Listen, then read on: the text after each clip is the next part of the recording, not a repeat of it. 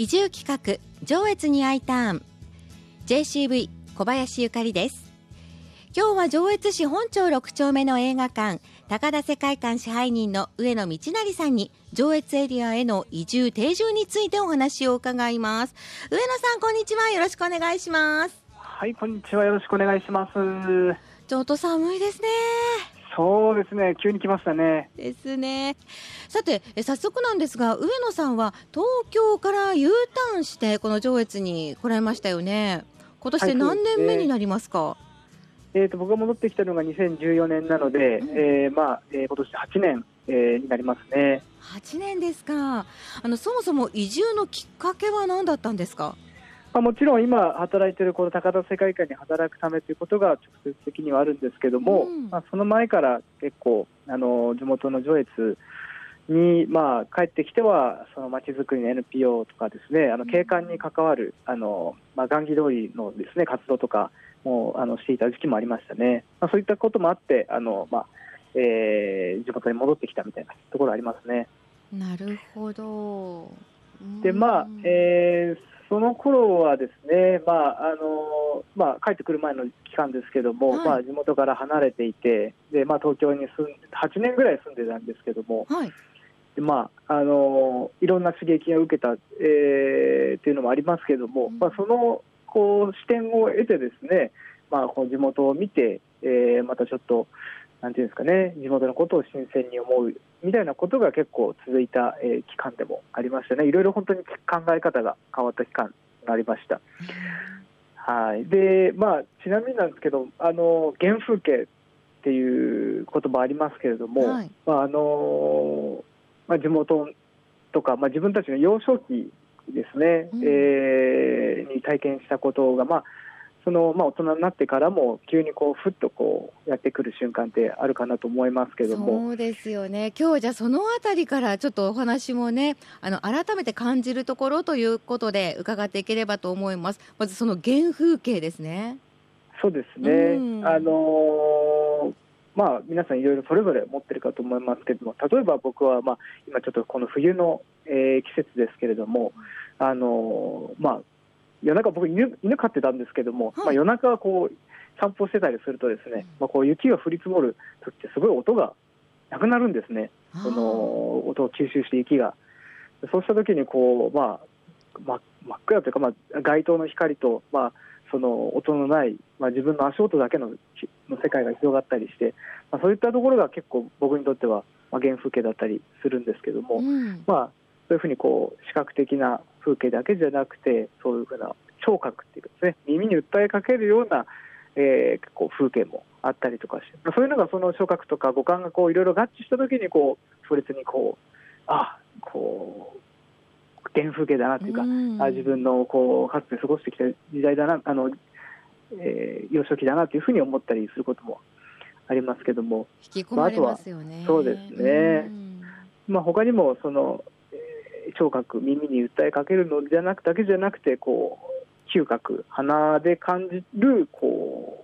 原風景みたいな、なんていうんですかね、原体験みたいな、結構、嗅覚の記憶ってすごい残るらしいんですね、五感の中でも。そうなんですね。覚えたりしていないかもしれないですけど、お母さんのおっぱいの記憶というわけじゃないですけども、そういうふうなふとした瞬間に、あれこれいつか嗅いだことのある匂いだぞみたいなふうに感じることって結構あるかもしれませんが、その嗅覚のまつわるエピソード僕一つありまして、それがちょっと U ターンしてくるきっかけにもなったような体験なんですけども、なんか東京にいると、匂い、東京も一応匂いはあるんですけども、なんか強烈な匂いみたいなのは、もちろんエスニック料理の匂いとか、なんかいっぱい東京にありますけども、そういうふうな匂いとかもちろんあったりするんですけども、上越でいうとですね、すごい強烈な、匂いを感じた、エピソードがあってですね、学生時代に帰省で夏に戻ってきたりすることが、あったりしたんですけども、でその中で関川ですね、川ありますけれども、そこにこう近くに住んでいた友達のうちにですね遊びに行ったことがあって、その時にこう、なんということないんですけども、すごい強烈な匂いが漂ってきて、なんかもう時空が歪むじゃないですけども、空間が、臭いというわけではないんですけども、何かこう東京で日々暮らしている中では決してこう嗅ぐことのないような匂いが漂ってきて、強烈というとそれは原因というか元は何だったんですか？そうですね、咳が川のほとりにこう雑草がもうすごい茂ってるわけなんですけど、夏、それがこう草の匂いがもうすごく強くて、なんだこれはみたいな、なんかその鼻がもげるとかそういうことではないんですけど、なんかそのそうそうこの匂いずっと共にあったよなみたいな、そのなんてことないんですけど、僕にとってみればこうカルチャーショックじゃないですけども、それまで東京で数年間暮らしていて、その不意にこう草の匂いみたいなのを強く感じたりすることがあって、なんかこう細胞レベルでこう嗅覚ってやっぱこう匂いの物質がこう直にこう脳に行くらしいんですけど、本当に細胞レベルでこう何か訴えられました。そうですねなんかいや、正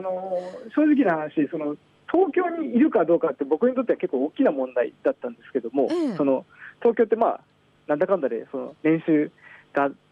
いれば年収高くなるし、ちゃんとしたこうキャリアを重ねられるっていう、もちろんそういうふうな生き方もあったと思うんですけど、一方でその自然と離れて生きていけるのかみたいな、その僕にとってはちょっと大きなことで、その都市で生きるか、その地に足つけてじゃないですけれども、その言うなればその高層マンションとかには決して住みたくないなと思ってたんですね。つまりその地上から離れるような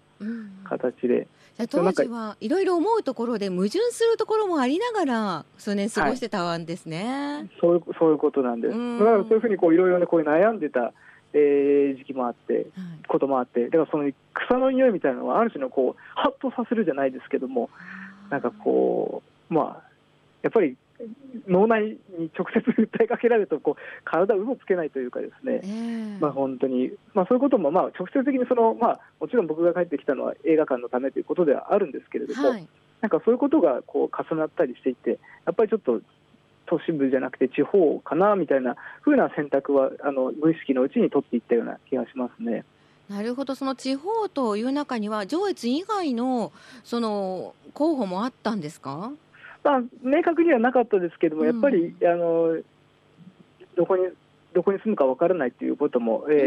ありはしましたけども、やっぱりその何かしら自分のつながるところみたいなところを最終的に選んだんじゃないかなとは思いますけどね。結構、草の匂いで地元を意識したっていうのも初めて聞きましたあとはその山菜とかですね、なんか味濃いものとかも結構なんかその小料理屋さんに窓見に行ったりとかした時に、不意にこうポッと出された山菜がすごい味が濃かったりとかして、これ東京にない味だよなみたいな、そういったことはこっち帰ってきてから思うことはやっぱりありますよね。まさにこの田舎の味っていうことですかね。だから東京だとそういったその過剰な匂いとか過剰な色濃いものっていうのはある種漂白されちゃったりするんですけども、そうじゃなくてやっぱりその野生味っていうか、野生味のまま出てくるみたいなのって、なんかやっぱちょっとやっぱ違うよなっていう風な、高田比較的そのこの上越の中でも都市部ではありますけども、一歩こうなんていうんですかね、皮を一枚めくるともうそこにはこう野蛮というか野生にあふれる生活がこう出てきて、最近だとニュースで話題になりましたけど、榊神社に猿が出たりとか。そうですねあれはちょっと怖かったですけどね。今日も僕あれなんですよ、狸朝見たんですよ、家の近くで。そうなんですか。いやもうそういったところも強制という感じでね感じるところもあるかもしれませんけど、ある種のこう生き方の選択じゃないですけども、そのどっちなんだって問われた時に、僕はその都市部東京とかいうよりかは地方の方を選んだっていうことになりましたし、でもそういうのって結構そのこっちに移住してきた人って、その自分から選んでる人もいらっしゃいますよね。そのそうですね、自然に近いところで子育てしたいっていうその地域おこし協力隊の中の人もなんかいらっしゃったと思いますし。そうですね、そういうことで、仕事などでこう住む場所を決めるって方ももちろんいらっしゃると思いますけども、はい、なんかそういう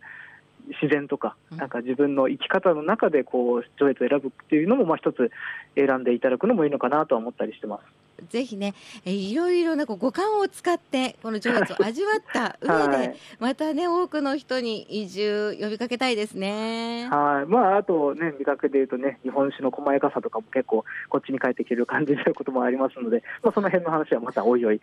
そうですね、そこら辺も楽しみにしています。はい、今日のこの時間は高田社会館支配人上野道成さんにお話を伺いました。ありがとうございました。はい、ありがとうございました。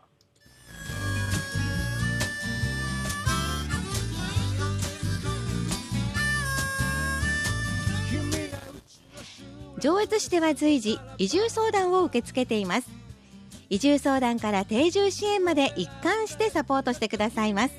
お問い合わせは上越市自治地域振興課 025-526-5111 526-5111 までどうぞ。このコーナーは近日中にポッドキャストと Spotify に配信します。 FM 上越のホームページ上越に I ターンのバナーからパソコン、スマホでいつでもどこからでもお聞きいただけます。上越に I ターンでした。地を選んでくれた君を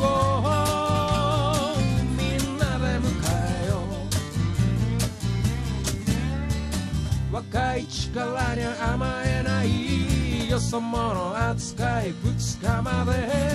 古い習慣をしつけないけどみんなで飲むときは誘ってやろう。君がうちの集落に住むならばうちを